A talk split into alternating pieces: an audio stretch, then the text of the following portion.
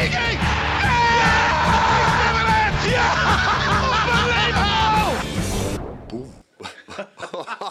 Hello and welcome to the Liverpool Way podcast. The Reds are just ninety minutes from Wembley after a come-behind win against Fulham in the League Cup semi-final at Anfield. Second half goals from Curtis and Cody helped us recover from a really poor first half display to rectify matters in the second half, aided in no small measure by the impact subs Gakpo and Núñez. Big chances at the end could have put the tie to bed, but considering the thinning nature of the squad, a win here against uh, dangerous opposition wasn't to be sniffed at. I'm Chris Smith, and for this one I'm joined by T L W editor Dave Usher and longtime contributor Stu Montague. We'll be unpicking the action from Anfield, assessing the impact of Trent's injury, and looking at a welcome eleven-day break. Dave, great to get the win. Much improved second half performance, but we've seen this quite a lot this season. We get the win in spite of a slow start, uh, with subs and system changes getting us over the line. Yeah, yeah, it's a recurring theme. Um, I know this because every game I watch, I have to listen to me dad saying about, oh, we're a second half team, why are we always so bad in the first half? And every game, like, he says it, I'm like, oh, yeah, you know what, I can't even argue this first half shit. It just happens, like, so often. But it, you also know, don't you, that, okay, we'll sort this out. You just know, like, that at half time they'll just make whatever changes that need to be made tactically, and then if that doesn't work, or even if it's working to some degree, on come the subs, and then whatever issues we've got tend to just go away. And that's what happened again tonight. You know, we started the game well. Uh, it was all fine up until Fulham scored, and then I just felt like we just, after Fulham scored, I thought we were shite. Um, mm-hmm. Started the second half much better, but it was so obvious that, like, changes needed to be made to, to the forward line, really. Uh, glaringly obvious. I mean, even from the start, I wasn't I wasn't happy when I seen the team. Uh, I'm never happy if Darwin's in it, as you know. If Darwin's not in it, as you know. But um, I just didn't think that the front three was... It didn't look like it was going to be effective. And it wasn't.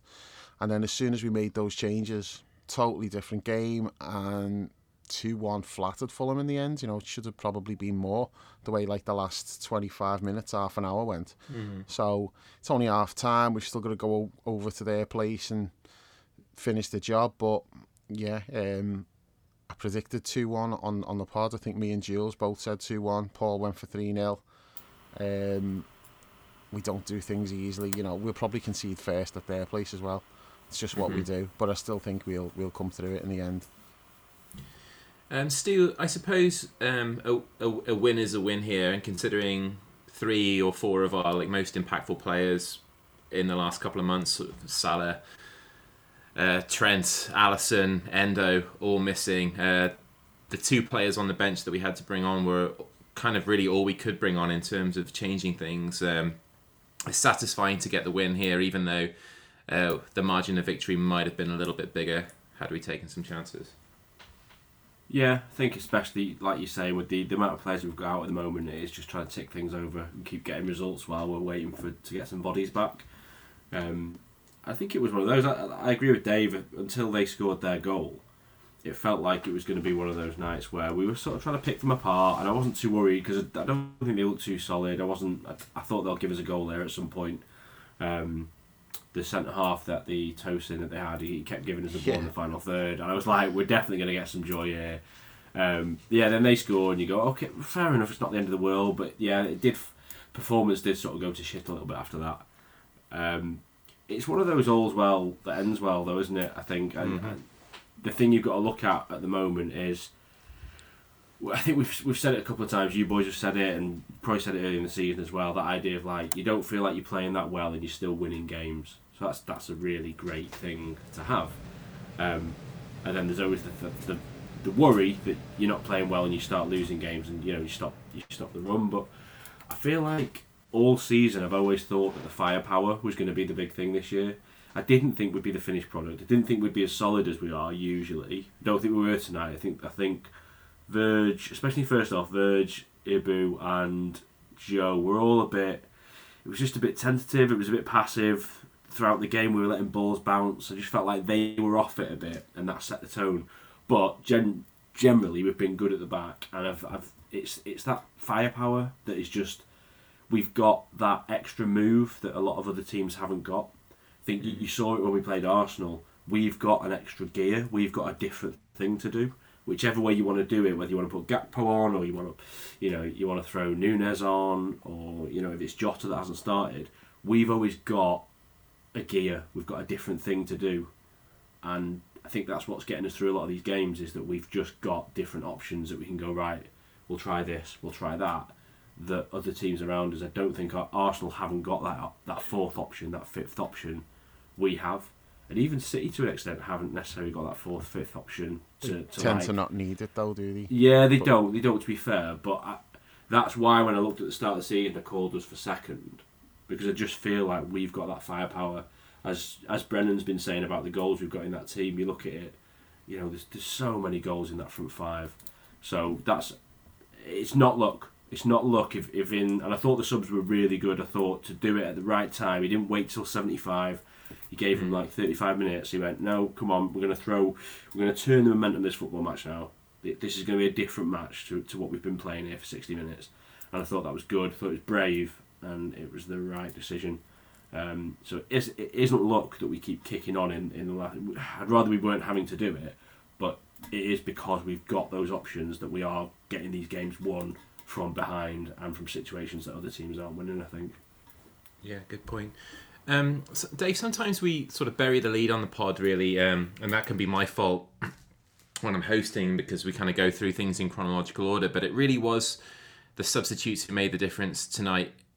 And I thought Gakpo especially, it was one of his best performances for us um, to date, I think, and it took his goal brilliantly, his contributions elsewhere on the field, he was really progressive in his passing, and just everything he did was really, really positive, had a little bit more zip to it than we're, we've, you know, yeah. we've sometimes criticised him for holding onto the ball too long and, um, you know, perhaps being a little ponderous in possession, but I thought he was just really, really excellent tonight.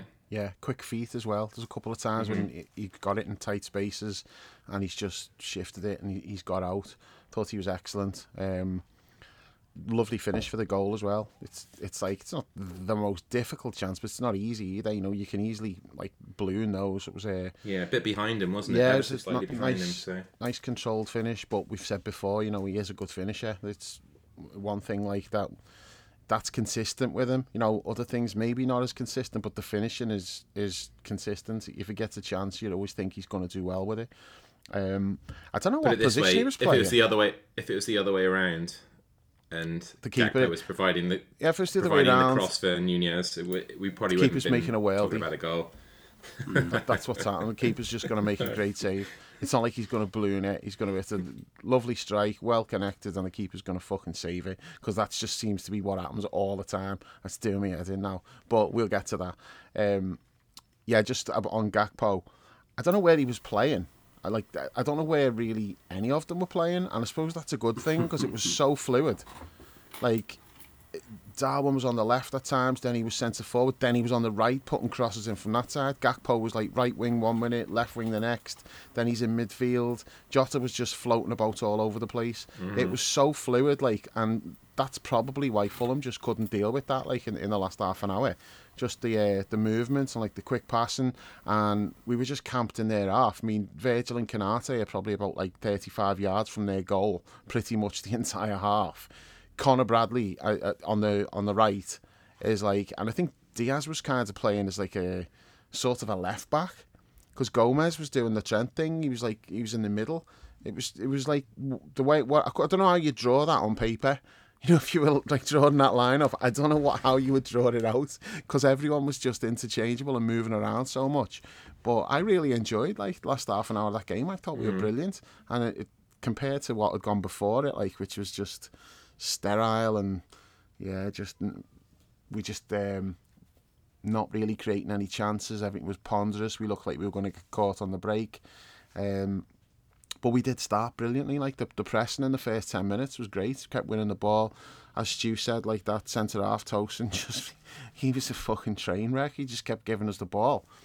Uh, so it's just surprising that we ended up going the way we did, like one nil down and just losing our way. But as you say, the subs coming on totally changed the game. Um, I suppose we can ask the question, should one of them have started? You know, was it the right decision to start with the team we started with, with Harvey in the front mm-hmm. three? Um, I don't know what, what Gravenberg's done over the last couple of months to, to justify getting starts in midfield or or getting brought off the bench ahead of Harvey sometimes. I, I'm not seeing it. I think he's struggling. I thought in the first half he was absolutely horrendous. Yeah. And then I thought he was doing all right second half. He seemed to, like, he had a shot and then he got a little bit of confidence and suddenly, like, he, he looked like his old self again, and then he got subbed more or less straight away. But that first half from Gravenberg, oh my God, it was really bad, like. I saw a stat at half-time that, that showed um, that he'd won one of his ten duels that he's had, yeah. and that kind of summed it up, really. He was just incredibly passive, and yeah, and yeah, it showed. And he, you know, he, he did start the second half quite well, but he it was the obvious choice, really, wasn't it? We we had to get yeah. him off it, it just because he he'd done a little bit better for that ten-minute spell. Didn't necessarily say he was going to continue to to do so, so we, we, we had to get him off. But Stu, I just wanted to pick up on something that you said, like, about us having to make these changes to win the game. Do you think that, not necessarily by design, but it's something that's factored into what we're doing? Like, it's obviously we're not going out there with an eleven that isn't going to do the business for us, but do you think it's kind of a case of sort of keeping our powder dry a little bit, knowing that we have these extra sort of gears that we can go through coming off the bench with the with the front power, with the with the firepower that we have up front? I don't think it'll be it'll be by design, because I think we'd obviously look to get on the front foot when we'd, when we'd look to um, to dominate the game and, and put them away without having to make the subs, I'd imagine, and then we can just, you know, make them as and when we need to do it. I th- I don't I don't really get what Harvey Elliott uh, on the wing is is doing. I never I never like it. I didn't like. I didn't like it in the last game, and then he sorted it out, and we, we massively improved. I don't like it in this game, um, and I think I thought he again he was another one. For me, it was Harvey or it was Gravenberch. It was that had to come off. It was like neither of those two for me were doing were doing what they needed to do. Um, so there's always the option you bring Harvey into midfield, but I, I think I think and as I say, I think they both improved second half. I think Harvey was probably a bit pissed off that he got hooked when he was just starting to get into the game. Yeah. Um, But I think I, I've got a thing where I think Harvey's better off the bench. So he plays well off the bench, and then we're all like, right, why don't we give him, we've got to give him a start then. I, I feel like, so the, the limitations of Harvey are his physicality. So he's not as quick, he's not as strong, he's not as dynamic as some of the other players he's up against. So I feel like when he comes on at like fifty minutes, sixty minutes, seventy minutes, he... That sh- you see that sharpness. He, he gets to things that he wouldn't get to against lads that are fresh, if you know what I mean. So if it, it gives him that, he's got that extra little zip to him because he's fresh and he's against people who've been playing for sixty minutes. I think that's why he's been doing so well off the bench, because it just that that, that slight advantage they've all got over him in pace and physicality, it, it's not quite there. When he comes off the bench, he, he sort of he, he gets to things that he wouldn't get to if he'd started. Um, mm. For me, I, I don't know. We, we'll. If he's going to play in midfield, then I think you can you can let him knit the game a little bit, like Curtis, a bit more. I don't understand him on the wing. I mean, if someone tells me I'm wrong and they can tell me of a game where, where it's been a success, fair enough. But I'd always... I'm an, I'm an advocate for Gakpo up for, through the middle, up top, with people running off him. I know what that looks like. And I know the runs people are making off that. And I think the press always looks better when Gakpo's there. I think, especially if we're, if we're going to go to Fulham, and there's going to be a bit of onus on them to play football. I'd like to see him start at nine, because I, mm. I just think you ask them to play. You ask them to try and play and break us down. I like him. I just It, it feels more of a, a sensible uh, system to me, rather than Jota and Núñez don't knit it together as well when they're at the nine. It bounces off them a little bit more. And you know, even though I thought, I thought uh, Diogo did pretty well today, I, I tend to look at Gakpo and go, that makes sense to me. In, in this sort of old style, Bobby made sense. You know, you knew what, what Bobby was doing. You knew what runs people people were going to make off that. Uh, um, but yeah, like, like Dave was saying about the formation there as well, it was. It, I felt like the best I could p- figure it out was you had your two centre halves, and you had Diaz, Diaz, uh, and Connor, and they were like your four fixed positions, and then sort of Joe, Gomez and Mac were sort of in front of them, and then everyone else could just sort of go where they wanted, because mm. Joe Gomez was almost playing centre mid, wasn't he? He yeah, really he was, was doing yeah. the Kyle the, the Kyle Walker thing tonight, wasn't he? Mm. Uh, and he did pretty well at it, to be honest. He was getting forward and and um, and doing a pretty good job of it. Um, but no, I, yeah, I don't necessarily think it's by design. I just think it's lucky that we, not lucky, it's, you know, we've put together this squad where we've got options, especially up top, where we can just twist and go, okay, that's not working. I mean, imagine chasing Diaz for sixty minutes and then Núñez comes on, you've got to try and chase that. It's, yeah. You know what I mean? I think that we've, we've got that option where eventually, and I know we'll talk about his finishing, but he's just making things happen. He's just running in behind you again and again and again, and he's getting shots off and he's working the goalkeeper. I think eventually it's just that attrition just wears you down, and that's that's a large part of why we're, we're winning these games.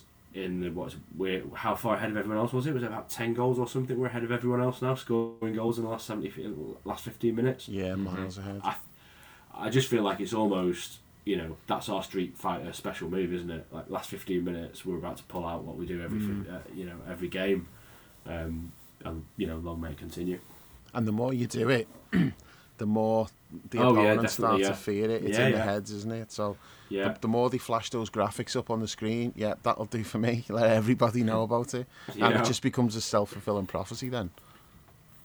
Yeah, definitely. Dave, um, you've, you've been an advocate for playing um, Diaz on the right in uh, in Mo's absence, and given that Mo is going to be gone for like another three weeks, maybe even a little longer, depending on how Egypt get on. Mm. Perhaps this was a good chance to to give him a try there, but also by the same token, um, he's starting to find some form again. So maybe you don't want to upset the apple cart and just con- continue letting him play himself back into the, the good form he had at the start of his Liverpool career. Like, are you disappointed you didn't see him on the right tonight, especially considering we had an, you know a number of options who could fulfil that left wing position? Yeah, I'll be. I mean, like Stu, I, I don't like Harvey in, in the front three. I understand it to some extent in home games. I think you can get away with it more, but away from home, when you you've got that the, the chance like to to play quick counter attacks, you haven't got that when, when Harvey's there, because it's not what he does. It's you know he's not capable of doing that. He wants to get it into feet. And there's a couple of times tonight where we had a chance to break, and Bradley's like looked up and he's there's no runners in behind, and Harvey's coming short of feet. Jota will run in behind, but Jota also likes to drop off and get hold of the ball and play one-twos. So we just didn't have that threat in behind. And I just feel like Diaz could do well on the right. We saw it like briefly against Arsenal. It, you know, we didn't play the whole game there, but when he moved, thought he was effective there. We've seen Darwin on the left, how, how effective that can be. So it is something that I would have liked to have seen us do. And it's one of those where, like, I look at the team selection, and this happens sometimes, like a few times, like during the season. And I'll have said to John, like at the start of the game, like you know, this obviously home games, and I'll say to John, I'll go like, fifty-five minutes here, and such and such is going off. Like you know, it's going to happen before, you know, you just know like he's not playing the full game here. We're going to have to change this, because you don't really like the team that that's being put out, and that's how I felt there. I was like, there's no way we're playing this full game with Harvey in the front three. We're going to have to change it. Same thing at the weekend as well, and we did change it. Now, maybe that is part of the plan, like what you said before. Maybe it, the it's not so much like how you're starting the game, it's how you're finishing it. And they're like, well, we want this team on for the final half an hour of the game. When the game gets yeah. a bit more stretched and they're a little bit more tired, maybe that's what they want. And maybe all of that is factored into team selections. There's probably a lot of stuff goes into it that we could never even imagine. Like, I just look at it and go, why is Harvey playing in the front three? You know, we haven't got any pace in behind. This is not going to go well. And it didn't. But then you make the changes and, you know, we look great. But maybe if we'd have started with, with the players who we brought on, it might not have worked. And then what have you got to bring yeah. off the bench? So I see both sides to it, really. And I, I wouldn't have picked that starting lineup. But, you know, it's not like if we'd have put our best eleven on the pitch and it didn't work, what are we doing then off the bench? Right. Especially with the thin, excuse me, the thin nature of the squad we have. That's what I mean. How many moment. senior players did we have tonight? We yeah. had thirteen, was it? Four, well, fourteen yeah. if you if you're including, no, thirteen outfielders, thirteen senior and, outfield players we had. And considering just five weeks ago, Fulham came to Anfield and were you know three two up with ten minutes to go, and in that yeah. team we had Alisson, Trent, Salah, yeah. Soberslay, yeah. like you know, it's we we've we've it, if you put it into context like that, we we we done all right tonight and finished the game really strongly. Could have had more goals, but as you, as we've talked about, Stu, it wasn't a good start. What did you make of the goal that we conceded tonight? It, it was a bit of a bit of a shambles, really. Yeah, it, it's like I was saying before. It comes from just being passive. There's there's a few chances there where um, McAllister uh, goes for a challenge, pulls out, ball, ball goes in the air. Joe Gomez sort of looks like he gets a shout, doesn't go for it, ball bounces. Virgil doesn't come for it, ball bounces, not a great header. I think in the end he's quite lucky in that Virg gets over, puts both of his feet there so he can't shoot, and it goes through the, the tiny gap in Virgil's legs if you look at it. So I think he's a, he, he's a, he's quite lucky with his finish, but I do still think I'd want I would like the centre halves to be a bit more aggressive, be a bit more dynamic, and come and win it. But I can, I, I can sort of understand where if I was if you're criticising the centre backs, Van Dijk would probably look at you and go, it's gone through the tiniest gap between my legs there, what do you want me to do? And I also think it goes right at the goalkeeper, and Alisson does probably stop that. I think we all know that, don't we? Yeah. It, it, it felt it felt in a very savable range for for mm-hmm. a normal goalkeeper. Um, yeah, I, I wasn't so much I wasn't so much bothered about the shot because Willian's got quick feet and he gets his shot off. That's fair enough. I was just a bit more pissed off with the the ball bouncing. It happened quite a few times. There was one where. Yeah. Um, I think it was set, there's one where Kanaté like from our corner, ball, come yeah they go for the same ball. There's the one there's the one where um, where Harrison Reed chases the ball down and it goes to Kanaté and he puts it out for a throw in. You're like, how's that happened? It felt like it was from a corner, our corner or something. And you're like, can we just sharpen it up a little bit? Felt of of all the team, it felt like that that vibe was was being given off by Van Dijk and by Kanaté was like, oh, we're a bit. We're not quite at it tonight. We're in third gear a bit. Um, that that changed in the second half, but I felt like in the first half, especially, especially after the goal to half time, that time period there, it just felt a bit like, can we get our shit together, boys? Can we wake up a little bit here? Mm-hmm. Because it all felt a bit, we'll just do enough. A, a little bit, not maybe complacent's not the right word, but it all did feel like we'll play in third gear and I won't quite get into that fourth gear. Um, yeah. So yeah. The, the, The goal's frustrating. It's I think it's a little it's a little bit lucky. Then you know you could say the same thing with, with Curtis. Curtis takes his chance. We get a little bit lucky for our goal. Um, but yeah, again, I think up until that point, I was just sort of waiting for us to score. They barely even they barely even worried us. Um, but it yeah. was a bit concerning how we we, we sort of got knocked out of our out of our stride there. But I suppose it's a little bit you can understand it. Like I know Dave was saying before there about. We're down to bare bones and the, the the age of the squad, and it was I didn't realise I saw something before we came on there. And I'll, I'll give a shout to the lad who put the, the stat up on um, Twitter. His name's Michael Reed. He's the data editor at Opta Joe. He said that apparently that's with an average age of twenty-four years and three hundred thirty days. That's the youngest starting eleven for a major cup semi final since oh two oh three. Um, so our average age was twenty, twenty-four years, three hundred thirty days. Their youngest player was twenty-six years, one hundred eight days. Mm. So even though we're the big boys, it was we've got a much younger side, a much less experienced side. Mm. So, you know, there is that thing. I suppose we we think of Kanaté as a, as a big player, don't we? Big senior player. What is he, twenty-two? So there is that element sometimes where you go, okay, these boys aren't aren't super experienced. They are a bit young. They can still have, have fifteen, twenty minutes where they get knocked out of the stride a little bit. Um, yeah. yeah. But, you know. That that definitely happened, didn't it, Dave? Like um, we were knocked out of the stride by the goal. Yeah. Perhaps as you said, because it was so unexpected. But also, and we've seen this time and time again, that once you can see that first goal, you get the play acting and the time wasting, oh. and it's difficult to rediscover your rhythm after that. Like you know, and then the crowd gets agitated by it. Like that play acting from that Pereira that got Virgil as booking was oh one of the worst God. worst I've ever seen. Yeah. It was it was absolutely shocking. And after that, the, the, the you know the crowd's back is up. You can tell the players are a little bit pissed off, not not necessarily rattled, but just as Stu said, like knocked out of their stride, and it contributed to a pretty poor twenty-five minutes after that. Yeah, that was scandalous. Like I think if you get he did get touched in the face. Virgil's hand touches his face. Mm-hmm. And I've got no problem when, if that happens, if you milk it a bit to get a free kick, you know, you you hold your face and you look to the referee and you go, oh, what's that? To do what he did, though, when players do that, you just think, no, you know what, you deserve a serious injury in this game. You know, just karma, karma should get you for doing that. Like, as I say, no problem if he holds his face and he gets a free kick because he's made a bit of a meal of it. That's fine, you know, that's going to happen. I'd expect our players to do it. But when you go to, like, the, the lengths that he went to there, rolling about, it was absolutely scandalous. And, like, I don't know what's worse, him doing that, the referee letting the physio come on to treat him, knowing full yeah. well there's, like, nothing in that, or the fact that he, he books Virgil for it. It's like, it's just a triple whammy. Give the free kick, fine. It's a free kick. He he does touch him in the face, so yeah, you can give a free kick for it. But that's it. There's no, there's no more to it. And then what what that happens? What happens then is every time Virgil makes a tackle and it's like a foul or something, it's in the back of your mind. Oh, because he, he caught Jimenez, uh, yeah, and was... they played the advantage, and, and like that could have been a yellow card if he wasn't already on a yellow card. It was far more I of a yellow of card you... than the one he got.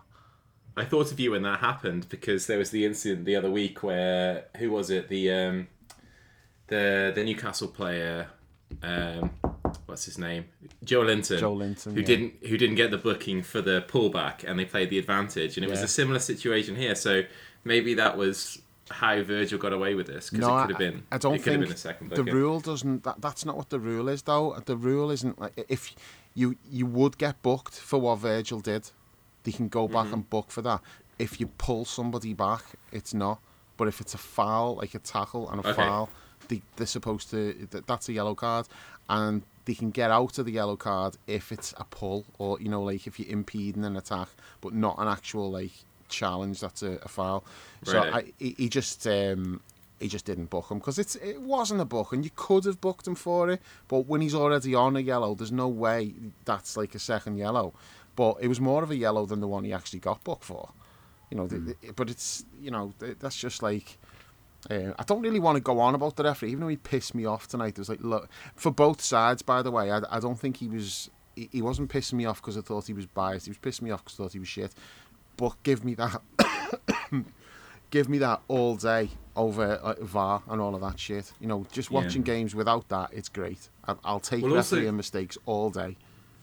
Give me that over the blatant penalty that we would have got if there was V A R for the purposes of not having the V A R. Ha- the, the, it was the like, I, I'm happy, yeah, I'm happy to let that handball go all fucking day to get rid of. Uh, yeah. But it would have been given. It would have been like they'll they yeah. look at that and they would have they would have Maybe. given it. I didn't think it is Maybe. either. Not in a million years. He's trying to head the ball. His arm's fucking there. It's not a penalty, but we would have got it had V A R been there. But I'm I'm more than happy to to sacrifice that to just not have the fucking V A R because there was such a nice flow to the game, especially in the yeah. second half when things just got moving again, and you know we benefited from that in the second half, not so much the first half, but anyway. On the penalty though, that the handball, the only thing that like I'd say about that is I think it should be a penalty purely on the fact the ball's travelled like twenty yards and he's like not even looking at it. He doesn't. He puts his head down. He's not even looking at the ball. He misses the ball completely and it hits his arm. So for me, that's a penalty. But I don't blame the referee for not giving it because the referee can't tell if he's headed it onto his own arm, mm-hmm. and in that case, it's not a penalty. So you can't tell from where the referee is if he got one look at that. He does not know if the ball's brushed against his head and then it's his arm. So you're never going to get that in a in a normal match. But I totally agree that if V A R was in in play tonight, they'd have to give that as a penalty. I think. No, I, I, I think it'd be twenty yards. A... Yeah, but he's not. He's just. It's just a shit header. Yeah, he's just and, missed and the ball with it. He's just missed that? the. You should be punished for that kind not, of shitness. It's not a penalty for a shit header. No, it he should miss the ball with his head because he's I not. He's I, not looking at it. He's put his head down. That's like poor technique. It's hit his arm. That should be a penalty. He should be punished for that. For me, I'll say your punishment doesn't fit the crime. It's roll the dice, and you don't know what V A R gives anymore. You, you just you don't know what the rules are anymore. That's the annoying thing is there's no consistency. One day V A R will give it, and the next day they won't. Yeah. And you're like, well, I don't really know what we do. It's the, like we were arguing about the the descent. I mean, just pick, please just pick a pick a fucking set of rules, lads, that we're playing into. Yeah. Is descent a booking or not? Like, is throwing your arm at the ref a booking or not? It's just oh, it is after the seventieth minute. All right, thanks. That's that makes a load of sense. Yeah. The point I'd say as well. I, I know I always bang this drum. He's Pereira's doing that, and he's in a team with Jimenez, who's had a bad head injury, and he's pretending to have a head injury. Like, they're shameless. Footballers are shameless. Yeah. Like, they, they do not care. If it means that someone with a proper injury will get ignored, then it, so be it, because they're just they're shameless. As, as Jules always says, they're cheats. They yeah. are cheats. Footballers are cheats. You can subscribe to the Liverpool Way podcast on all the major platforms, whether it's Apple, Google, Spotify, Amazon or Podbean. Just search for the Liverpool Way, leave us a review and hit subscribe to automatically receive all new episodes. You can also head to liverpool way dot co dot uk and grab a T L W season ticket for just three pounds a month. There's tons of exclusive content, including match reports from every Liverpool game, weekly Premier League roundups, the T L W diary and access to the members-only forum. Lastly, you can follow us on social media at The Liverpool Way on Twitter and at The Liverpool Way T L W on Instagram and Facebook. And he, it, it perfectly fit the bill for the uh, the, the dyed blonde hair Brazilian yeah. footballer as yeah. well. Like yeah. that was right in yeah. the wheelhouse for him. Um, it looks like Antony's cousin, isn't he? yeah. yeah, and he played for Man United as well, didn't he? Him that yeah, he did, career. Yeah. Yeah, do you know so what I would say about the, the bleach blonde thing? Full house. You can imagine how, how devastated I was at the weekend when my boy Bamford scored that fucking worldie, and oh. then I seen he dyed his hair on bleach blonde. I'm like, oh no, come on. Did you see the angle from behind, yeah. from like the other oh, end for that? Yeah. Fucking serious now. Was. Yeah. That's the best uh, Leeds goal since Yeboah against us in ninety-five. yeah, fucking hell. Fucking unreal. Um, all right, so um, notes after the goal. Um, yeah, like Stu, I thought the only players that looked a little bit likely for us in the first half were uh, Diaz and Jones, and that really wasn't saying much. There was a beautiful bit of skill that I noticed from Curtis where he sort of like pulled the ball out of the air and used the outside of his foot to play it into space and then charge forwards. That yeah. was just fucking outrageous, by the way. Really, really nice. Um, Gomez had an effort just wide, didn't really catch it that well, but the wait for his goal goes on after that was his two hundredth game for us tonight. Um, mm-hmm. You'd think after eight years he probably would have, he probably would have had more, but you know injuries and drops in form and stuff. But you know, good for him. two hundred games, nice little uh, landmark. And we did start the second half a lot better. Uh, nice run forward from Gravenberg, checks back inside and just pulls his shot wide. Really nice move from him. Nice opening for Jota, couldn't get the ball out of his feet, uh, and uh, that Castagne just took it off his toes at the last second. Good challenge from him. But on fifty-five minutes, as we've kind of said before, the the game turns on the substitutions, and, and we're able to move forward and play the game at our own pace, in our own way from that point on. Yeah, I, I thought Jota looked lively pretty much throughout. He, he, he never needs to be in the game much, does he? And you think he'll just come alive and do something. So in the first half, when he gets that, that little sniff at goal and he fires it across the box, you he's just always busy. So I always think, even when we're not playing brilliantly, he's he's the guy who'll just pop up and do something. Um, do you know what? Even in the first half, I thought let's let's do the might as well do it now. The Connor Bradley chat. I thought I thought he was mm. he even then he was positive. He was he was constantly trying to get foot, front foot. He was make he made that run in behind where he wanted the ball in. It, he was. Constantly trying to hurt the space in behind the fullback. I really, honestly, I mean, these kids now when they're coming on, I know we've we, we've chatted about it before on the pod about how there's no fear. They just they come through, and they've got this um, this just this front foot, this Jurgen Klopp front foot mentality, haven't they? Mm. Like that is a, that that was a lad there who was I'm gonna I'm gonna influence this football match. I'm gonna impact this football match. I'm gonna make you know I'm gonna be the best version of myself tonight.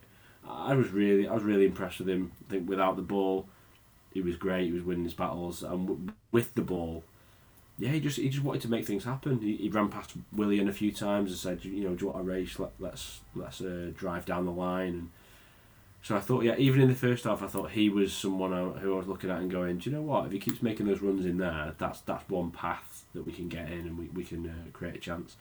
Um, I know that Dave was mentioning some stats from him. Um, earlier on, but yeah, I mean, really impressive, boys, isn't it? I think I think I can't be the only one who thinks now I, I want to see some more from him. I want to see some more games from him. Yeah, mm-hmm. I said that after Arsenal and wanted to see more of him now because you can just tell he's got something, and yeah, tonight he's kicked on again, added to yeah. his reputation. Real uh, Steven Gerrard body shape, I think.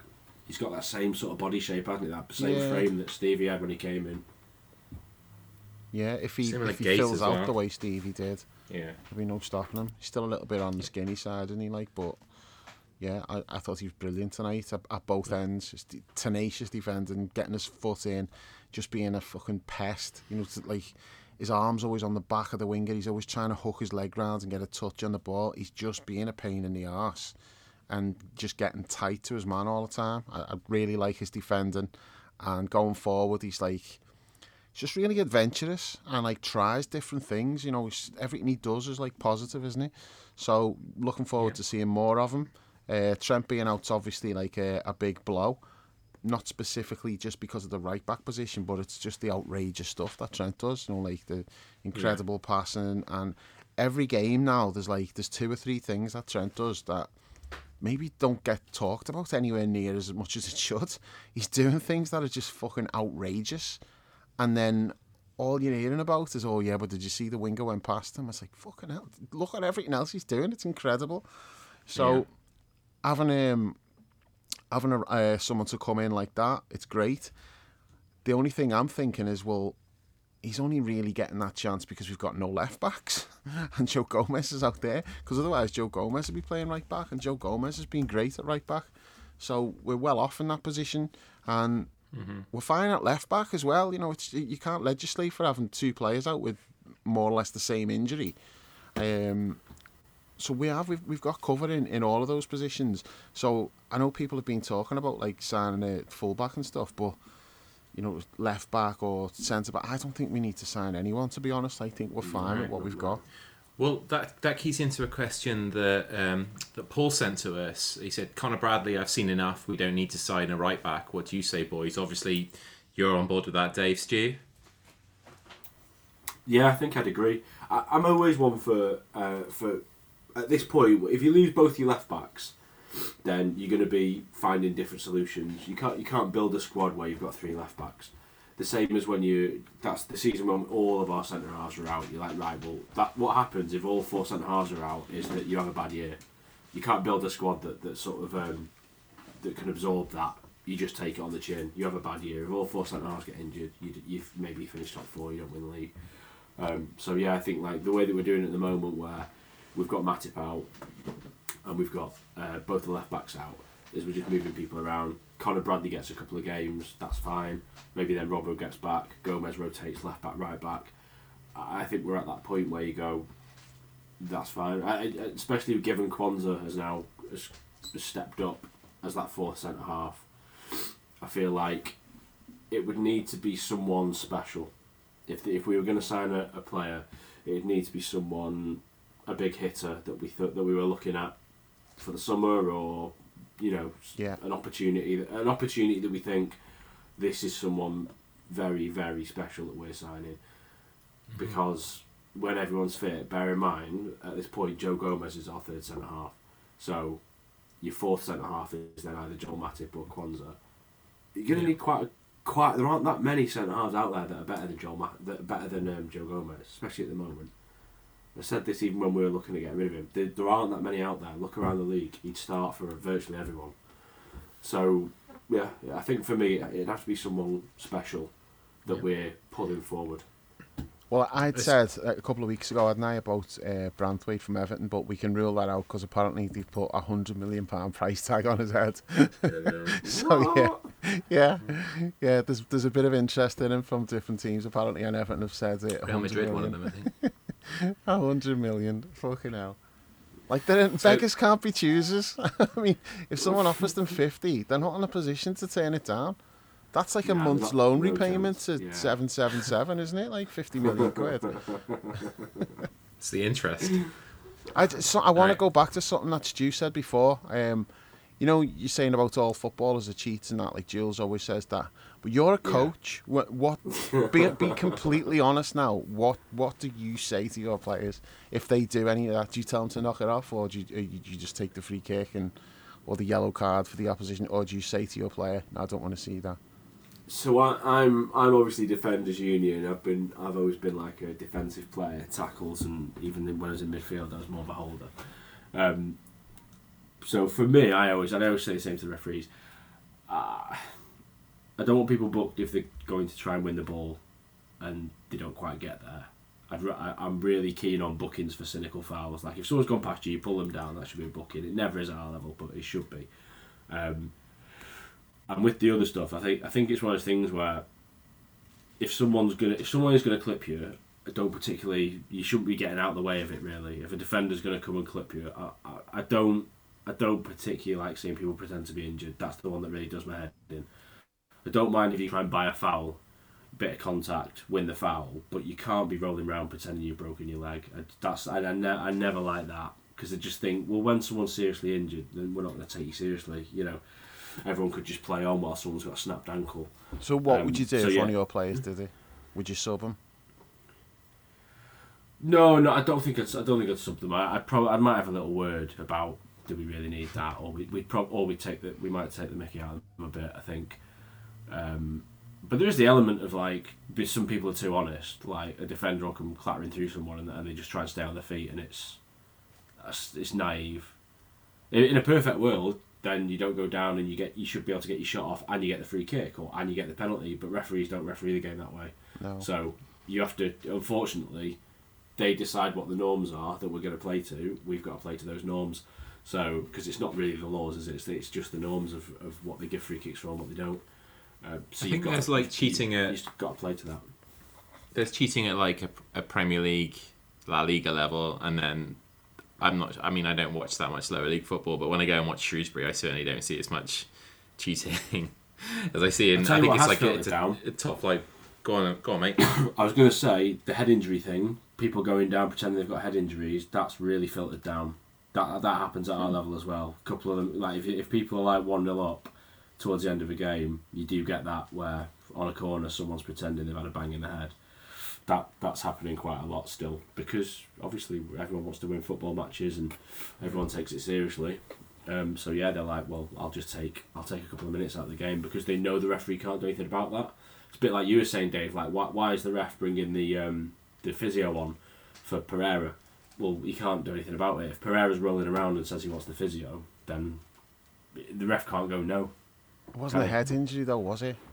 He was he was holding his face. Oh yeah, he's been like touched in the face. I get that, but if it's that thing, if where it's a clash referee... of heads, you can't take chances. You've you've got even if they're, they're bullshitting, you've got to just you you, can't, you don't want to be the ref that leaves a player with a fractured skull on the pitch because you think he's taking the piss. So they're always going to do a, that. Even a pull, it just even comes down to the fact even... though that you. Uh, you this you, wasn't it's, it's a it's a rule that's been introduced to for player welfare, and they can't get out of their out of their own way. Enough and be honest enough to just yeah. use it yeah. when it's necessary. Not to get too not to get too bogged down in this. We had we had loads of shouts about Connor Bradley in, in the request for questions. We had uh, Connor Gleeson said small sample size, but Connor Bradley looks a talent up against an experienced Fulham team tonight. Didn't seem phased or overall like his cameo against Arsenal. Similar to Quansah, he could be a diamond. Dave, yeah. Um, w- would you would you liken his his potential to Quansah to come in and just be sort of like a reliable regular who we can count on to, you know, fill in or even start games, and he's not going to look out of place? Yeah, I think Quansah's a really good comparison. Obviously, different types of players, but no, I, I was thinking that myself, like uh, at full time, because Quansah was walking off the pitch with his arm around him, and I thought they're probably the same age, maybe a year in it. They probably came through together, and you can see, you know, similarities in just how comfortable he is and. Better than people expected him to be. I mean, we shouldn't be that surprised about Bradley because he was Bolton's Player of the Year last year, and that's not easy for like a kid who's gone out on loan mm-hmm. in a tough physical division, and he was Bolton's Player of the Year, and you know he plays for Northern Ireland all the time. So, although that's Northern Ireland aren't a great side, he's playing international football in front of like big crowds and stuff. So, he's not like some like Bobby Clark, for instance, at the weekend. You know, Bobby Clark's not really got any of that to fall back on. But Connor Bradley has at least he, he's got a bit of a background in, in like playing senior football and that. But this is a big step up, obviously. But I think like you you hear stories, you know, about how, how highly they think of him, and there's a reason for that. And then you can see it when he plays. You're like, yeah, that that's why. Like the you know the behind the scenes, the talk is like they've got high hopes for him and that, and you can see mm-hmm. why. I just think uh, he's not phased by anything. Um, when he first got into the team, like he played a, played a cup game a couple of years ago, and I remember I think he gave a penalty away, and he looked like he was just maybe not quite ready, which obviously he wasn't because He was like eighteen. Uh, I don't know if it was Preston away. I think he maybe gave a penalty away in that game. It might not have been Preston, but I think he played against them. But now he's been away on loan a couple of times. He's had a full season in like League One, and you can see now, you know, he's he's totally ready for it, like physically and just experience-wise. He's just he's just a much better player now. So yeah, I think he's going to be valuable for us. And um, when everybody's fit, we're, we're really like well off in the fullback positions, because we haven't seen Owen Beck yet. But that lad's a good player as well. Well, there was a question about Owen Beck from uh, from Marilyn Gander on Twitter, who who asked, like, this is just a mark of Klopp, really. We're playing a semi-final first leg. I'm not sure what the I can't remember what the position in the game was at this time. I think we're two one up.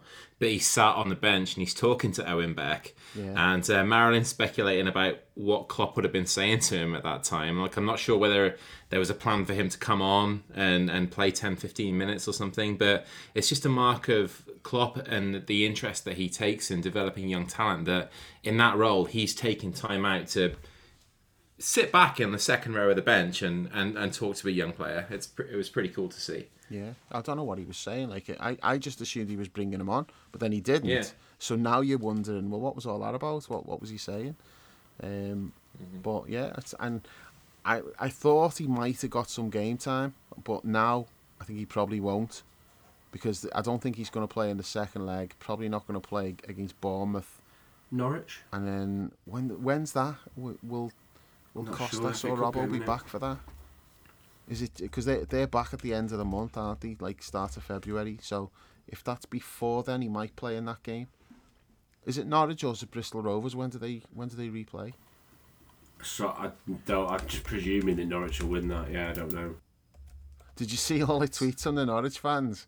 Like just no. hoping, yeah. that, hoping Bristol Rovers knocked them out. They're like, yeah, uh, really can't be arsed going there and getting stuffed. Let's just get get Luis Suarez on loan for the game. yeah. yeah. Uh, just all to right. give them P T S D. So, the fourth round is the weekend of January twenty seventh. So maybe we're getting Rollo yeah. Costas back by then. Unlikely. Hopefully one of them. Based anyway. on Linda said the other day, seventeen days. And... they're out for January, but they should be. But what's Costas doing running around on the training pitch with no sling on or nothing? Yeah, like he's, he... it was like a week later, wasn't it? He posted yeah. on Instagram something like "won't be long" or something like that. I was like, "It's right." Cause so the Greek Wolverine. They when like when that injury first happened, they were talking like I remember someone had said he's expected back before the end of the season. I was like, "Fucking hell!" It must be like you know a three month job, but mm. now he's. He's not going to be out for long. We also said that Thiago's going to be back in February. So oh, believe that when I see it, but I would love him to come back. What an option to have, to be able to play him like in, in certain games and that. In the running, oh, yeah, maybe. If he gets back, yeah. yeah. How, back, how likely do you think that is, though? No, he'll probably have another setback, won't he? But if we could get him back in there. Um, what do you say then, Stu, when if he comes back, he's... He, he's, he comes straight back. I push people. Team. Yeah, he'll push people out of the team. Yeah, I think if he if he gets back and he gets fit, he'll he'll get he'll um he'll play ahead of McAllister. I would have thought so in that position as a, as a holder. If you are if you are a ball player who's going to play six, then I think if if we're happy with McAllister being there, I think we'll be happy with Thiago playing there. He's no well. Endo though, is he? Thiago, to be honest. Ah, oh, no one's. There's only there one is. Endo, isn't there? Come on, you know what I mean. We fucking need him it now. Was... Now is when we need yeah. him. God yeah. damn it! Did you see? Right. Um, do you see Marco Silva saying about the African nations? I didn't even get onto it. We're like, oh, Salah's gone, Salah's gone. And he was like, we've we've lost three pe- we've lost three players to the African nations as well. And I was like, oh yeah. So I thought I'd check, and it's um, one lost? of them was that. Well, they lost Bassi, who plays centre half. That's why that Tosin was playing today. Oh, so yeah. I think it's it's hurt them more than it's hurt us. Yeah. Who else? Um, oh, one of them was someone I've never heard. Oh, it's um, Iwobi, innit? Iwobi's gone as well for Nigeria. Ah, oh, right, yeah. Yeah, so two two first teamers. He's actually been playing pretty well for them. Oh, he's a handy player, isn't he? Yeah. On his day. Yeah, definitely. Um, yeah, I noticed that Man City aren't u- losing anybody to the African nations. I mean, they would have been if one of their players hadn't moved on for uh, other reasons. But the less said about that, the better. Even though he was found not guilty in a court of law and all that kind of stuff, despite like dozens of charges against him, but that remains uh, unproven. Um, so just g- coming back to the game, um, we did get level, Stu, uh, with twenty-two minutes to go. Curtis got us level, goal at the cop end.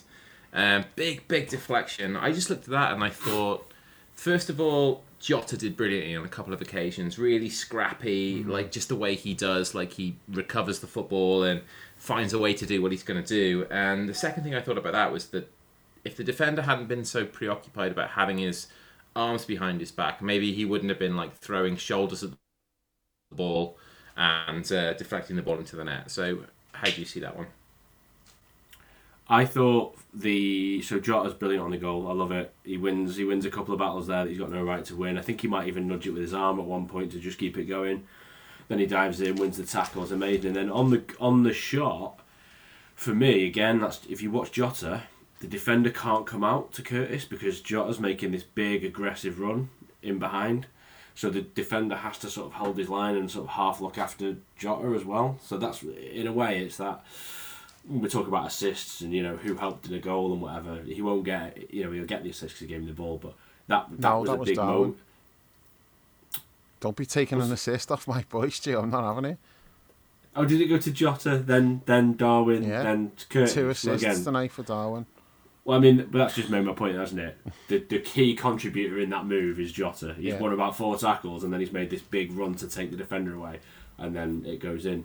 Um, so yeah, but he's, uh, I love that about him. He's just so busy, isn't he? He's always in the game. He's always, he's well, he's not always in the game, but he's always wanting to make things happen. He's he's proper little needly bastard. I love him. Um, and then yeah, the, and then the other goal.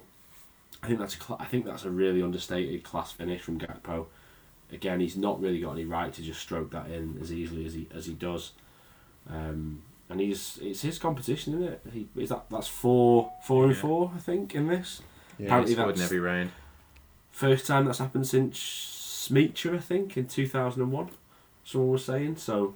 Maybe it's maybe it's his tournament. Yeah, Winner maybe. in the final will do nicely. Uh, me Definitely. and you were on the same page with, with assists and like the validity of them.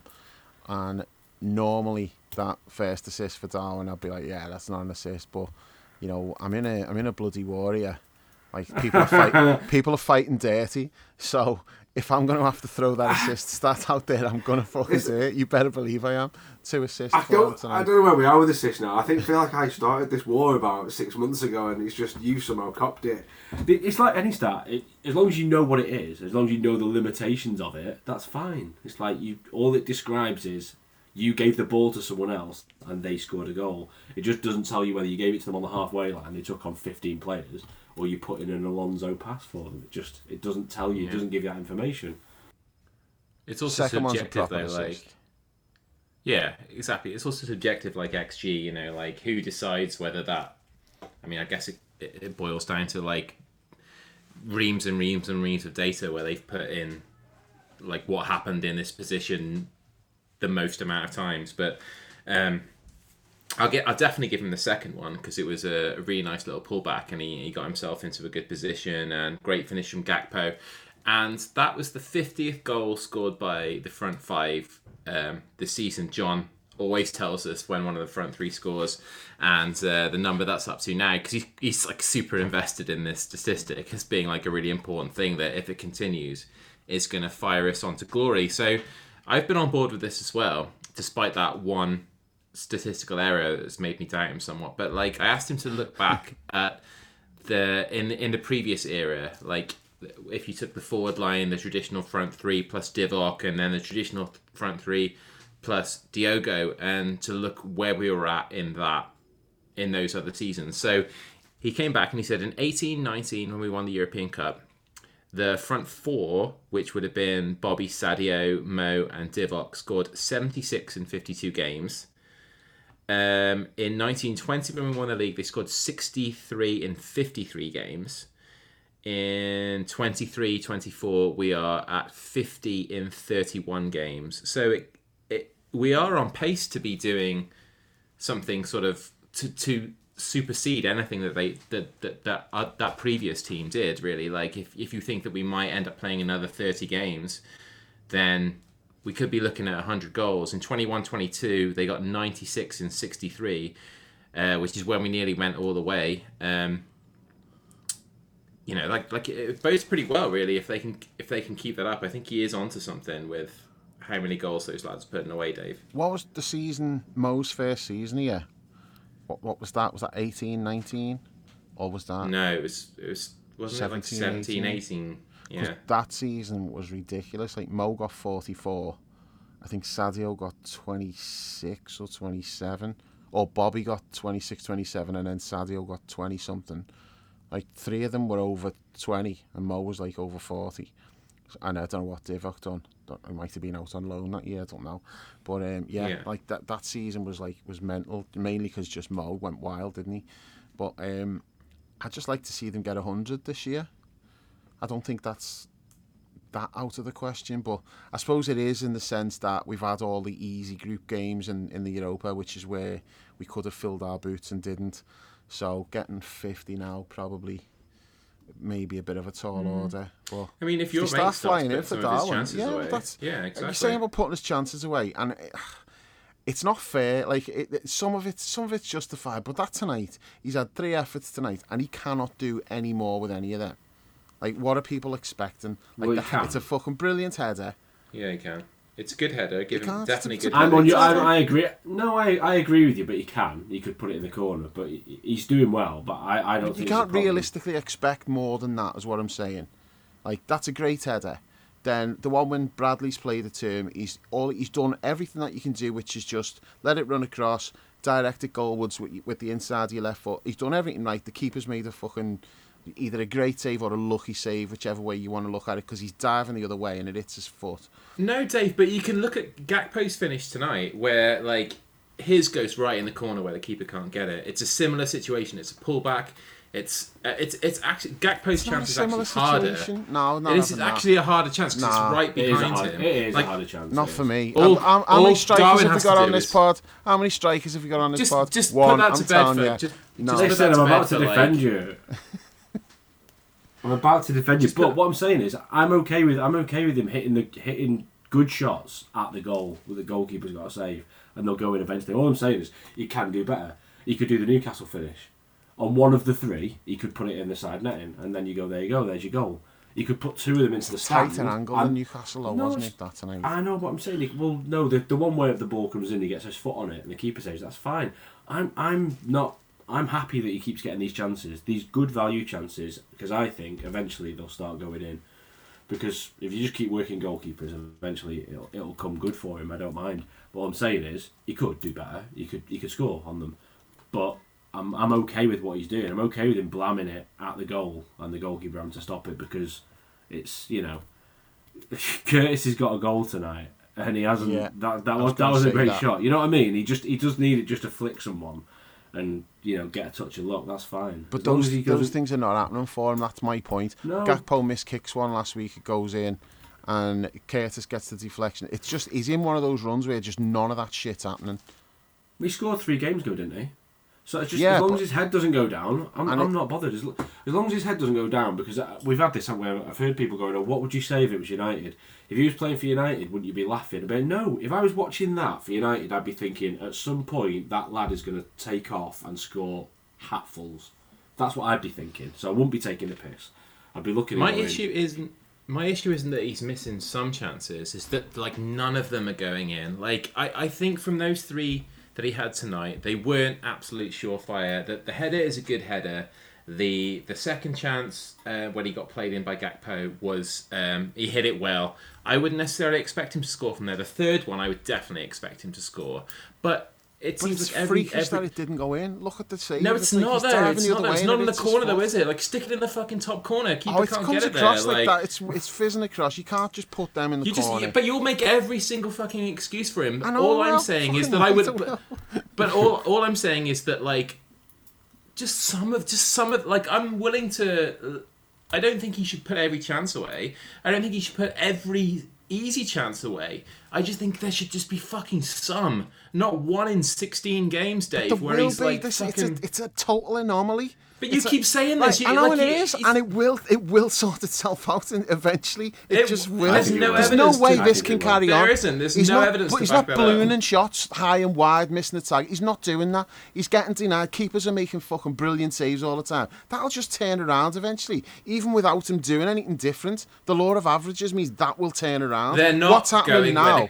They're is, not going like, where the keeper can't get them. That's why he's not scoring. Well, obviously they're like, not. You look at any top. The, put, what exactly, you is, look at any fucking top striker. They're like the reason why they get so many goals is because they put them where the goalkeeper can't save them. Oh, there's a handful it's nothing of to strikers, do with luck. There's a handful of strikers mm. who are doing that. He's not Harry Kane, and he never will be Harry Kane. But he does other things. You know, it's. I, I just think like people are totally fixating on. Oh, he hasn't scored again. He hasn't scored again. The team's winning. He's contributing. He's, he's like he's he set up one goal tonight. Technically, he's got two assists. He basically turned the game. Him and Gakpo come on and completely turned that game, and we won from being one nil down.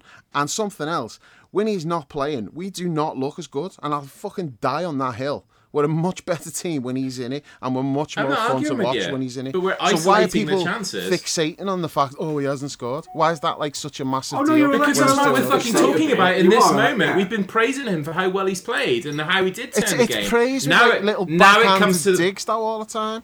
Not specifically. There's no, no backhanded no, dig. We're specifically you, talking just, about the chances that he's had. It's, it's just like it's just fucking relentless. It's like, oh, look at that. And, and I'm not talking about you here. I'm just talking in general. Just like the amount of fucking stuff that like that you see. And it's like, oh, come on. Just, well, there's a middle, just right, there's a middle ground, though, Dave. It's, it will turn around. But I no there's longer think ground. It's a case of he'll score and then that's it. He'll go and score like in ten consecutive games. That's not what I'm saying. I'm not saying it's going to be like an immediate turnaround. But let's see where we are in twelve months' time if we're still having these conversations. I don't think we will. I think it's it's just going to get steadily better. And as long as he keeps doing everything that he's doing now, and then the goals will start to come. I'm not worried. I'm just frustrated that I'm constantly having to... like even that tonight, it's like... I don't think like he's done anything wrong on any of them three chances, but I also know that people are going to be like, oh, look, he can't score. And it's so frustrating. And that's the thing so, that like that that just gets... Take it out with him. Don't take it out with me. I would if yeah, I could. I'd, I'd fucking love to, to give him finishing lessons. I'd love to just uh, fucking sit down and say, come on, what are you thinking uh, in these situations? But not on tonight. He's done nothing wrong on any of them. Absolutely nothing third wrong. One, he's third just one unlucky. He should score. No, third, the third one's like the one he had... Was it... Wasn't the... What was the last home game, I think? Newcastle? It was, this, it was like I mean, very the third one chance. Goes in about one in five, one in four, something like that, probably. I, honestly, it's not that great a chance. And I think it's another one of those where he only gets it because he gets in there. So there is that element of the reason why he's getting so many of these chances is because he's getting into areas that other people wouldn't get into, or yeah. because pe- other people would have their head down.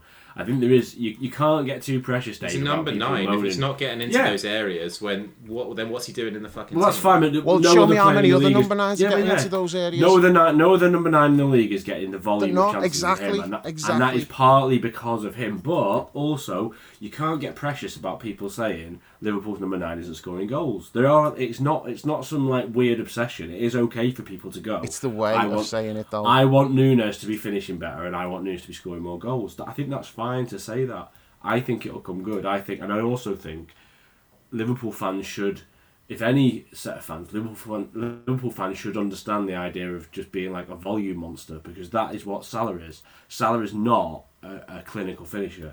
He's a volume monster. He gets himself, he gets himself low, big, big chances because he gets volume. He just gets in, gets in, gets in, and occasionally he'll score a low volume chance, same way as Núñez did three weeks ago when he just like. Side-footed that one into the side netting. Honestly, you've got. To, I, I look at it and I just go volume. I go if, if you can keep producing that amount of volume of getting in there, getting shots. I think it will come in the end. There's evidence. There's pure evidence in the past. He was a good finisher at Benfica. He was a good finisher in the Champions League. We've seen it. I, I'm encouraged that his head isn't going down and that he's still ploughing into the area. He's still getting chances. I think it'll come good. I don't think it'll be a problem. I do think it's okay for people to be a little bit snotty about it and go, could you finish a little bit better sometimes? That's fine. Do you not think? Is that not a reasonable middle ground? I do think that, but it's the, it's the over-the-top reaction to it that bothers me. But what you just said there, that kind of that sums up what I'm trying to say. It's like, it's when I see people saying, oh, he shouldn't be playing. Put someone else in. They'll put those chances away. I'm like, no, they won't be getting those oh, they won't chances. Get them. Yeah, they won't That's get them. That's the yeah. whole point.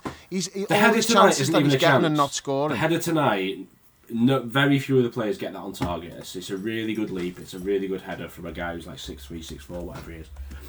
Yeah, there's an element where he's creating a lot of chances for himself that other people wouldn't get. But there is also the element of he's, he's missing. He's missing big chances. He missed a lot of big chances last year. Yeah. But the he also one, plays with Mohamed right. Salah who and Trent Alexander-Arnold, who play who create more big chances than anybody else in the league. Like seventeen for Mo, twelve for Trent. That's why he's getting so many big chances. It's not because he's. Or, just, or are they creating I mean, so many chances because no, they've got Darwin on the end of them? Yeah. No, because they Without create the big chances, but work. whoever they play with. So no, look how many assists that. those lads have got pre-Darwin. Like that's fucking bollocks for a start. No. No, it's, that's There's an element of both. You can't you, you can't create chances without the movement, and you can't you're not going to get the chance if someone doesn't find you with the pass. So it's a bit it is a bit of both with that. You know, when people say you've created big chances, right? That's fine, but if you've got a striker who's got shit movement, you're not going to create chances for them. So there is there is a bit of both. I, I do get what you're saying, Chris. And it's fair because Salah's output, assist wise, and like key chances and stuff has, has definitely gone up this year. Um, But yeah, I, I saw. I'd go back again and just say we should. Salah is a, is not a clinical finisher. He's a volume player. So we should know that what that can look like when that goes right is all I'm saying. And I think I think there's a potential for Núñez. It could, and if it, if it does, he, he'll be another level. And so fingers crossed that comes sometime soon. If Núñez could finish like Origi could finish, he'd be scoring forty a season easily. Divock had like so many limitations and everything else he did, but he was a fucking brilliant finisher. It's like he got a chance, it was in. He just always seemed to find a way to just get the ball in the net. Mm-hmm. But he did not on earth. And it only happened for us. Like whenever he's whoever else he's played for, he's been shit, like proper shit. But with us, he was just the fucking magic. I completely agree with both of you guys in that when he's on the field, we look a better team. I think he's playing well. I think he's contributing massively positively to what we're doing. Um, but where you and I differ and where the, the three of us differ is that you guys think it's going to come good. I don't. I don't mm. think he's... I just don't think he's a very good finisher. And I think this year, before this season is over, it's going to cost us and it's going to cost us a trophy. That's where I'm at with it right now. I fucking hope to God that it proves me wrong. But that's just where I'm at right now. Okay, so let's say, for example... Uh, we're in another final and let's say Jota misses a great chance and we don't win. Are you going to say, oh, Jota's cost us it? No, because no, the narrative's already written. Like... But the narrative's already written. Like it, it's it's not just you that said that. I mean, I've dep- seen it, I mean it depends, well. doesn't it? I mean, it depends, doesn't it? If it's like if he's on the line and he, he and he well, misses, yeah. if he's two yards out with an open goal, he misses. But like, I'm not going to haul Jota over the coals for missing a decent chance when he's the most clinical feat. You know, the, he just obviously doesn't have a one hundred percent chance conversion rate, but it's a lot higher than the eight percent chance conversion rate that the other guy we're talking about is. So but, I just think that's a bit of a misnomer, really. I just think that over time... You, I think you're judging about a different standard then? No, I think we've been fortunate this season in that the games where Darwin has missed the most chances and the biggest chances are games that we've, generally speaking, we have won. I think the only exception I can think of that Uh, to counter that would be the Fulham one where he blasted that one from two yards over the bar. Luton. Um, it took like a ninety... Sorry, yeah, I beg your pardon, Luton. Um, and it took a ninety-seventh minute header from Diaz off the bench to, to rescue us in that game. I think it it's it's gonna co- it's gonna start costing us points because I think this trend will continue rather than right itself. That's just that's just how I view it. I don't necessarily think it's something that's going to just all of a sudden click into place and he's going to become a clinical finisher over a sudden. I think this is who he is when it comes to finishing. But you saying that's all. Like that's, that's he's going to cost us by missing the chances, but you're not judging anyone else that way. You're not going to say, oh, he's going to cost us if they miss a chance. It's like you're waiting, and if he misses a chance, it's like, right, look, see, I told you, he's cost us. But if another player is missing those chances, you're not going to have that same view.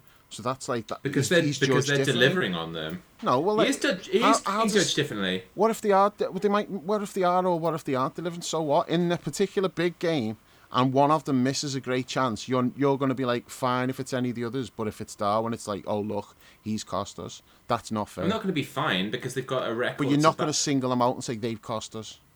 No, because they've got a record of putting chances away in other games. Like you know, it's not it's not like a trend that is eventually going to catch up with us. That's what I'm saying. I'm saying that his poor finishing is going to catch up with us, and it's going to cost us silverware. So far, it hasn't, and I hope I'm wrong. But I don't. I don't I see this writing itself. That's. that's I think he's more likely to get us into a final. I think he's more likely to get us into a final, whether scoring or not. I think he's more likely that we throw him on and he turns the moment of a football match in the semis or something like tonight. Yeah, I think that's more likely. I think it's more. I agree. And I get you might miss a chance, but if you're if we're in a cup final, it's nil nil. I'm going to throw him on because I think we're going to get three chances. That's all I'm saying, and I don't, and I might not throw Diaz on because I might not think he'll create a chance. So that's the difference. It's that thing of like you might get three chances, you might miss them all, but Diaz might not create a single chance in that twenty minutes. I think there's that element of it as well that he does make things happen. So, I get it. It's no use creating chances if you miss them all, but hopefully they start going in a bit more than they, than, than they are at the moment. Yeah, defo. All right, Dave, you got anything to add to that? I'll give you the last word. Um, no, I've said my piece. Said my piece, Chrissy. Okay. Nice. All right, fair enough. Um, so... Should we talk a little bit about the absence of Trent then, and, and what's that? What that's going to cost us in the weeks to come? Um, Linda said it's going to be three weeks. Um, experience tells us that it might be longer than that. Best case scenario, I say, Dave, we probably get him back for Arsenal.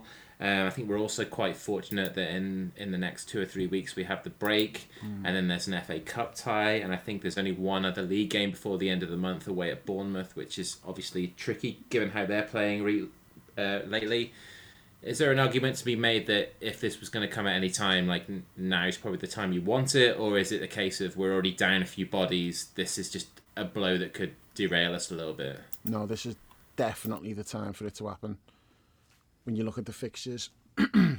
So if it's three weeks, and who knows, because there's a, there's a track record of them saying one thing and then it being like fucking six months or something. Um, if it is three weeks, not a problem. So that takes us to we're on a, that takes us to round about what did you, what date did you say the F A Cup game was? twenty-seventh or something like that? Yeah, weekend of the twenty-seventh. So probably he'd sit that one out, but that's when you'd expect them to be more or less ready to come back, but you think they'll probably leave him out of that one. So Chelsea should, the Wednesday after. Which is Chelsea. So yeah, yeah, so we should be back for that game then if the three weeks is, is accurate. So that's fine. We should be able to cope in, in the meantime. Okay, Bournemouth away is not, not easy, but... Um, mm, it's tricky, isn't it? Yeah, but, you know, it, it, Connor Bradley looks like he's a good player, looks like he, he he's up to the task. Um, other people have just got to step up a little bit and, you know, it's a chance for somebody else, isn't it? You know, if Bradley takes his chance at right back, the midfielders are going to have to provide that creativity with, with Trent not being there. Someone's going to have to step up um, in, in, that, in that role. And... Um, it's the best time for it to happen. If at any other point in the season, he's probably missing like three, four league games in a three-week mm-hmm. period, plus whatever midweek games we've got. We're on a break and we've got two F A Cup games. Well, he played the first one, so he'll miss an F A Cup game, maybe. Might be back for that. And he'll miss the two semi-final uh, legs against Fulham and the one league game. That's, that's okay. It could be so much worse. Hopefully it's not worse and it is just three weeks. If it's three weeks, I'm fine with that. We should be okay. Mm. Yeah, Stu. Yeah, I think I think obviously Bournemouth away is not it's not um, an easy fixture. You, it's one of the easier teams. It's the bottom. It's a bottom half team, so you, you know you've got to take it on the chin and go. We're gonna have to miss a couple a couple of games. Maybe the Bournemouth game, maybe the Chelsea game where you'd want him. But yeah, I suppose it's that's the thing, isn't it? It's, it's um, can people step up? I think whenever we've won things in the past and whenever we've had these good seasons, it is because Klopp keeps everyone interested. You know, like like Jota was saying, I think last week was when we were chasing all four trophies. He felt like the momentum was really good because everybody was playing football and everybody was ready to step in. And so you know, maybe that we'll we'll see a bit of that over. I think January is going to be the month of our, the fringe players. Are the fringe players going to step up, and is it going to be a drop off when they do? Um, you know, anyone who's been wanting minutes.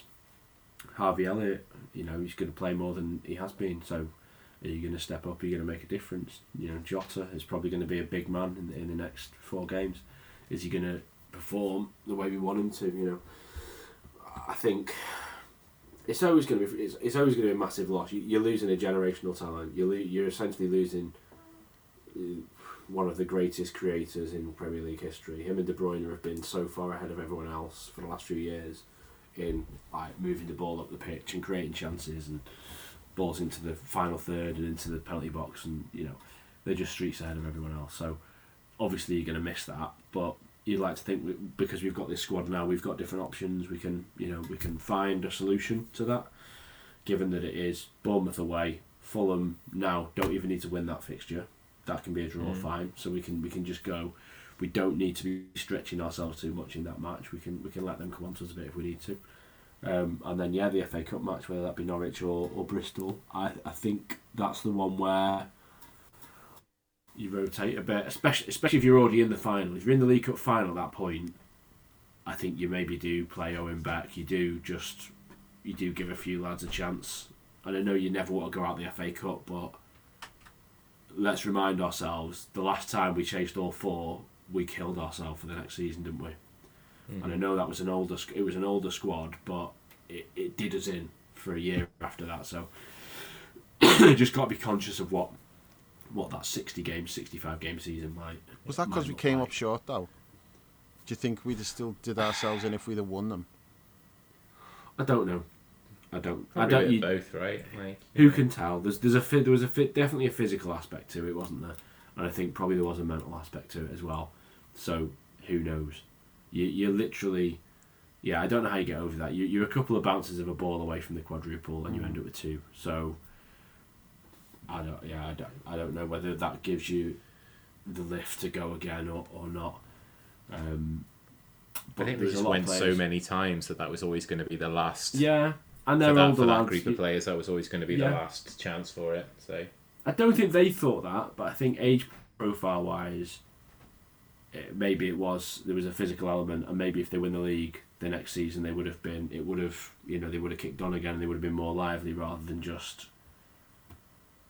I yeah we I think we've said it before, but it's it is hard to understand just how difficult it must be for these people for these for these sportsmen to go and get ninety nine points and ninety six points and ninety two points and still not have the medals for it, and just think mm-hmm. I've got to go again next year. I've got to go and do that again next year, and still not win the league. Um, yeah, I, I think that could probably grind you down to the point where you you know you wanted to just go and retire in Saudi Arabia apparently, mm, and then come yeah. back. Yeah, and then realise you've absolutely fucked it and come back. No, it's too hot. He didn't know it was going to be that hot. Yeah, he didn't know his wife wasn't going to be allowed to leave the house either. yeah. I just. Do you ever look at that with with with, with Gerrard when he brings his like blonde-haired, blue-eyed son to the the press conferences yeah. and.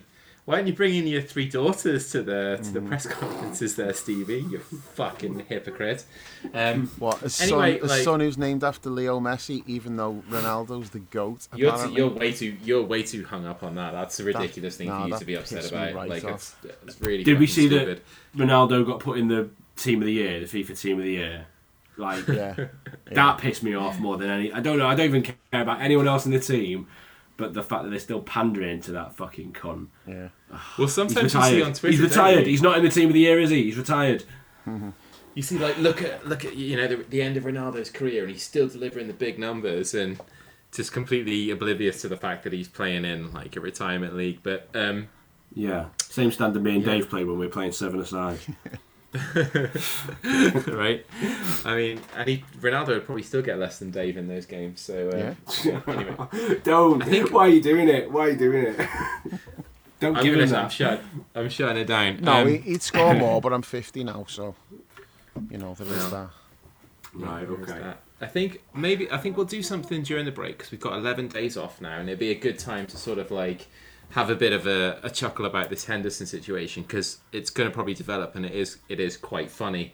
Um, but I think we've covered quite a lot of good ground here. I think there's one more thing I'd like to say about, you know, like the, the burnout. The, the injuries that we've had now, they, they might not be the worst thing in the world for us come the run-in if we can just weather this month because mm. if we can get Trent a few weeks off, we get We get like uh, Robbo, who's played like a third of a season so far. Kostas will have had a month off.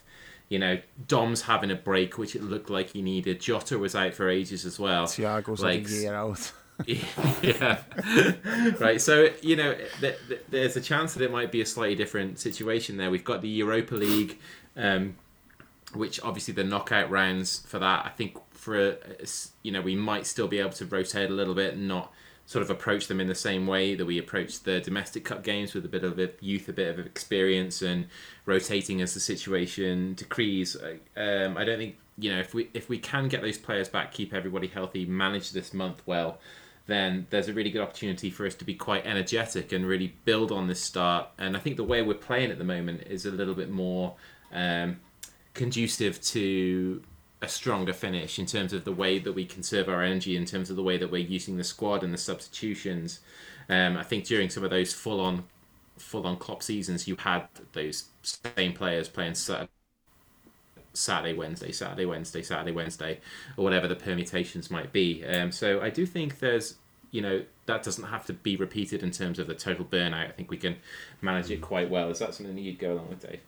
Did you see that? Um... thing that, that John posted on Twitter the other day, John B. Uh, he sent it to us. I retweeted it about how many games all the players mm. have played.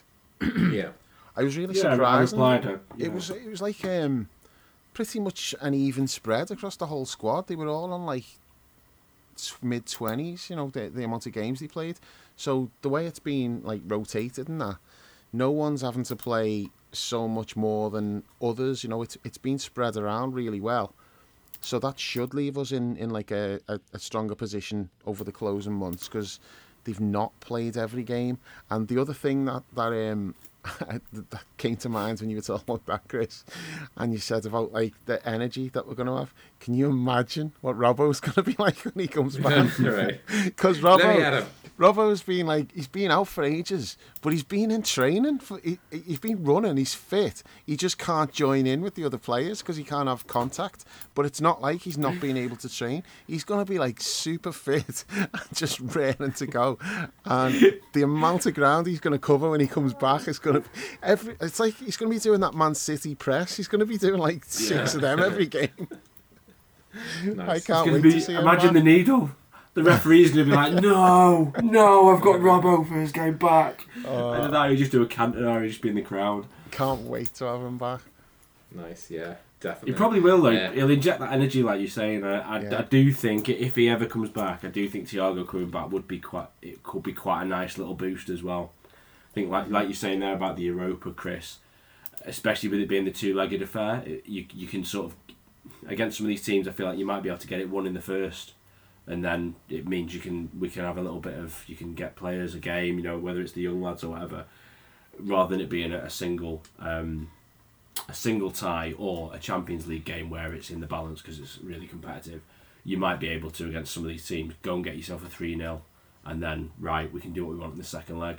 It it could really be, yeah, it it, it, it could be very different to chasing the Champions League in that it's a bonus rather than a negative. It's a bonus because you can keep people busy and you can keep mm-hmm. them, you know, you can keep them in a good rhythm, and you can maybe give Owen back thirty minutes. You can give Ben Doak a couple of starts. You, you know, you can give lads games where, where they need that. Because I look at Europa, Real Madrid either. So until you get to the semis, like unless I think unless you get a bad draw, we should like we should be winning that Europa League. I know it sounds arrogant, yeah. but we we should be winning that Europa League this year. Leverkusen in there, aren't they? They're probably the, the biggest threat. Yeah. Maybe get them in Which the final. Is it Roma? Roma in it as well? Yeah, that Mourinho. So that that'd be so. a, avoid that, I think, please. But other than that, yeah, yeah, I agree. All right, boys. Well, I think we've covered some uh, some really really good ground there. Um, we do have that eleven day break now, so no games to cover. But um, like I say, I think we should do something in the interim. Yeah. Um, yeah, we've had like a lot of. Uh, I think since the Newcastle game, the Newcastle game was our most listened to podcast that we've had yet, um, by quite a considerable margin. I'm not sure where the numbers have come from, but we do have quite a few new listeners. So if you're new to the pods, really grateful that you found us and that you've tuned in. Hope you're liking what you hear. Um, in your favourite podcast app, just hit the subscribe button, leave us a star rating and a review in the podcast app of your choice.